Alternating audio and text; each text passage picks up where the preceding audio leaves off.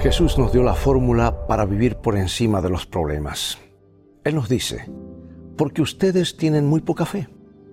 Les aseguro si tuviesen fe, aunque solo fuera del tamaño de, de una semilla de mostaza, le dirían a este cerro, quítate de aquí y vete a otro lugar, y el cerro se quitaría, nada les sería imposible. Alguien nos escribió recientemente, vivo aturdido con mis preocupaciones, pareciera que los problemas me aplastaran Qué difícil me resulta la vida. ¿Has tenido alguna vez sentimientos parecidos a esos?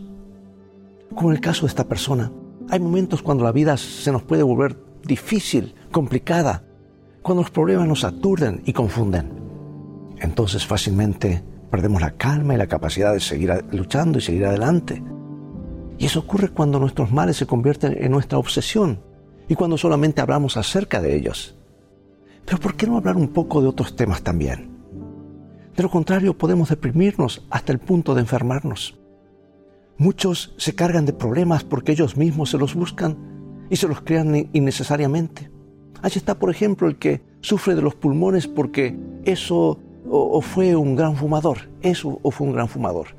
El que perdió su empleo porque fue un obrero incumplidor. El joven que fracasó en su carrera porque no fue perseverante. La mujer que perdió a su marido porque no supo brindarle afecto.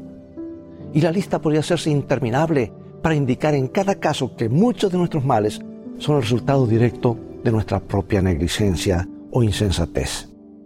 Si tan solo supiéramos actuar con mayor cordura, ¿de cuántos problemas nos libraríamos?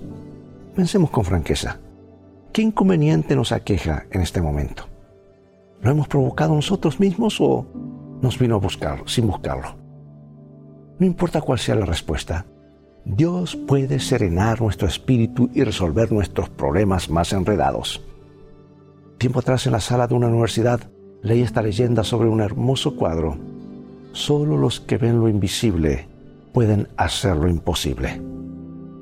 Es decir, quienes se acercan a Dios con fe pueden lograr lo que humanamente resulta imposible, porque ciertamente la fe puede mover montañas.